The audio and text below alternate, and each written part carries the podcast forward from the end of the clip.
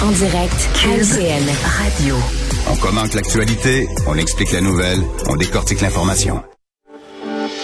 Allons retrouver Emmanuel Latraverse, Antoine Robitaille et, et Mario Dumont qui sont avec nous pendant qu'on voit des images qui nous proviennent en direct de Québec le chef du Parti conservateur du Canada, Pierre Poilievre, qui va prononcer son plus important discours jusqu'à présent.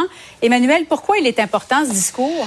Euh, ben parce que à cause des circonstances en particulier, ça fait deux semaines objectivement que les Canadiens d'un océan à l'autre entendent dire que Pierre Poilievre est premier dans les sondages, qu'il peut être élu premier ministre, qu'il peut gagner, qu'il pourrait peut-être être majoritaire. Et donc tout d'un coup, euh, ce chef d'opposition vindicatif, polarisant, ben les gens vont l'écouter, vont dire ah oui, est-ce qu'il est vraiment capable d'être un premier ministre? Est-ce qu'il a l'aura d'un premier ministre, le discours d'un premier ministre? Et lui qui a été quand même passablement démonisé par ses adversaires, mais il faut qu'il réussisse à saisir ce moment-là, mm. profiter de ce discours euh, pour présenter sa nouvelle image entre guillemets. Puis là, je parle pas euh, des, des, lunettes puis du gel là. je parle euh, de son ton, du Pierre Poilievre empathique qui comprend la réalité des gens, du Pierre Poilievre qui a des solutions à offrir à la crise du coût de la vie, à la crise du logement, au Pierre Poilievre qui est capable de, de définir une espèce de une fierté canadienne, un, nationalisme que, comme l'aiment les conservateurs, de manière à rallier le plus de Canadiens possible. Le discours de ce soir pour Pierre Poilievre c'est presque comme un face-à-face en période électorale. C'est pas tout le monde qui va être devant sa télé dans une demi-heure à l'écouter de A à Z. Mais les gens, ils vont le voir dans les journaux, ils vont entendre les clips, les extraits pendant les prochains trois jours. Mm. Et ça va être déterminant dans leur capacité de se forger une opinion. Mario, qu'est-ce qui fait que ça connecte actuellement entre Pierre Poilievre et les Canadiens? Ben, c'est quoi? Je, je suis pas certain que ça connecte à ce point-là avec euh, une vision. Ah oui? Je pense que le succès de Pierre Poilievre, c'est une efficacité de communication. Il répète son message, un message formaté, précis, pointu, axé sur des choses qui touchent les gens, le coût de la vie. Il a fait porter à Justin Trudeau la culpabilité pour l'inflation. Et donc, ces messages ont porté. ça, c'est un succès de communication qu'il faut noter. Ce que j'espère aujourd'hui, moi, c'est, je comprends que dans le point de presse quotidien, là, on sait c'est quoi la politique. C'est répète, répète, répète, tape ses mêmes clous, attaque Trudeau, toujours les mêmes points. À un moment donné, ça, ça va rentrer, le clou va rentrer à force d'y taper sa tête. Mais là, aujourd'hui, non, mais aujourd'hui, on s'attend à autre chose, là.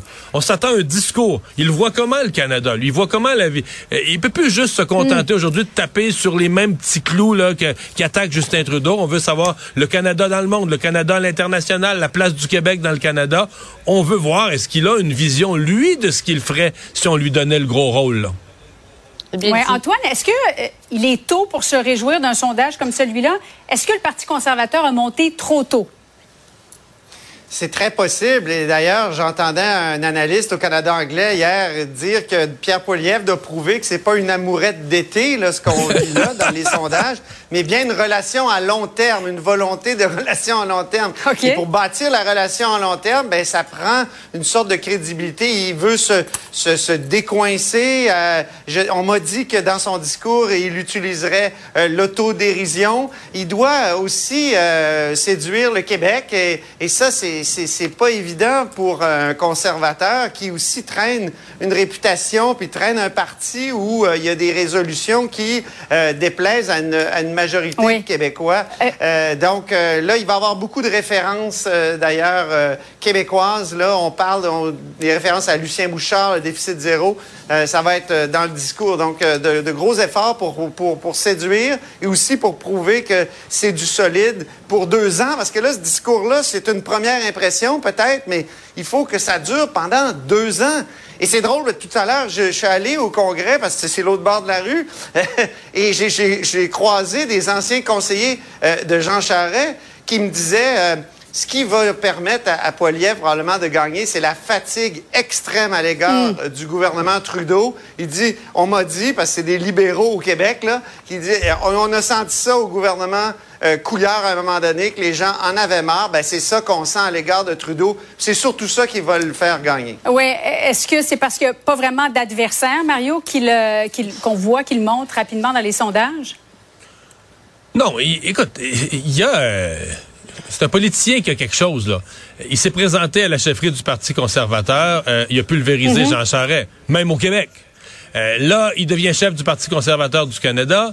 Un an après, ou moins d'un an après, euh, il domine sur Justin Trudeau. Donc, sur le plan de la communication politique, de la stratégie, du choix des thèmes, euh, il a une capacité. Par contre, moi, je partage tout à fait ce que nous disait tout à l'heure Emmanuel c'est pour la population le premier ministre, quand les gens disent notre premier ministre, oups, là, il arrive quelque chose de plus grand et il y a un test à passer et il n'y a pas mille et une occasions. C'est pas dans le quotidien du commentaire de 8 secondes sur un projet de loi que, que tu te définis comme ou que tu fais sentir aux gens que tu as cette capacité-là.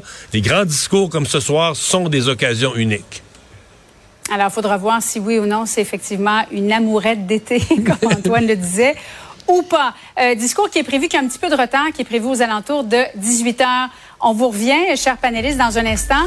Un automne houleux, houleux, dis-je, très mouvementé pour euh, Québec. François Legault en a parlé aujourd'hui. À tout de suite.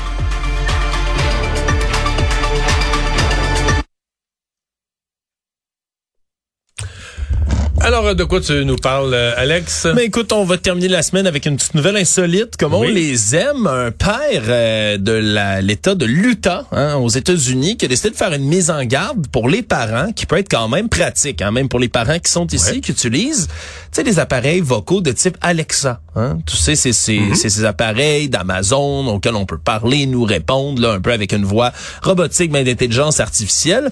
Le père s'est rendu compte, en arrivant à un moment donné, c'est un père de trois enfants, euh, euh, va sur son compte Amazon, notification, ça dit ah ben il y a 1000 dollars qui a été débuté de votre compte, monsieur, 1000 dollars US.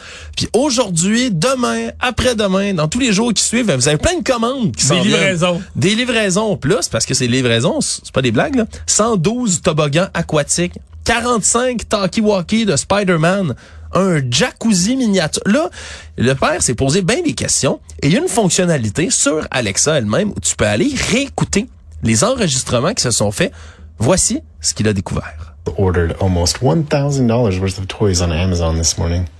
He even ordered a $500 hot tub. Alexa, get me a monster truck. It jumps 23 inches off ground.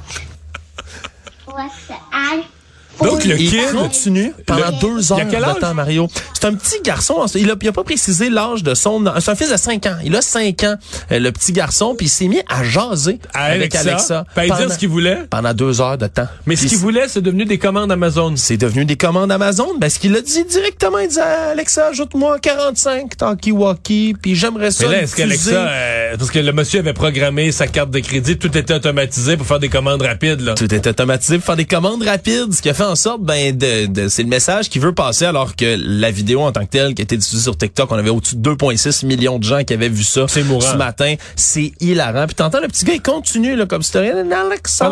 Deux heures? Deux heures de temps la conversation qu'il a menée avec euh, Alexa. Fait qu'il a commandé, euh, il s'en est commandé des affaires, le petit garçon. Fait que avertissement aux gens de régler leur euh, ben, leur réglage tout bonnement. C'est quoi quel réglage qu'il faut Ben moi je connais pas Alexa très bien, je t'avoue, c'est pas quelque chose que j'utilise, mais c'est désactiver les achats vocaux hein, à ce moment-là. C'est tout simplement. Est-ce que tu peux choisir une voix Est-ce que tu peux programmer une seule voix qui permet d'avoir accès à la carte de crédit? Je sais pas si on est rendu dans ce niveau de précision là. Non, mais où on est rendu par contre, c'est que c'est un scénario comme ça lorsqu'on a des, des, des, des, machines comme ça qui peuvent interagir et euh, parler avec les enfants. Mais il y a des spécialistes du développement social, émotionnel des jeunes, entre autres des pédiatres qui eux s'inquiètent, hein, des pédopsychiatres, ils disent mais ça risque de devenir quelque chose qui va qui va revenir. Mais, le petit gars il se rend pas compte qu'il dépense de l'argent. Je me souviens d'un petit gars, un de mes amis, son fils disait Hey, tu peux m'acheter telle affaire, telle affaire. Mais il disait Moi, mais papa, faut qu'il y ait de l'argent. Puis le gars me dit Mais il y en a de l'argent là dans la carte. C'est là qu'elle se cache. il avait vu son père au guichet automatique.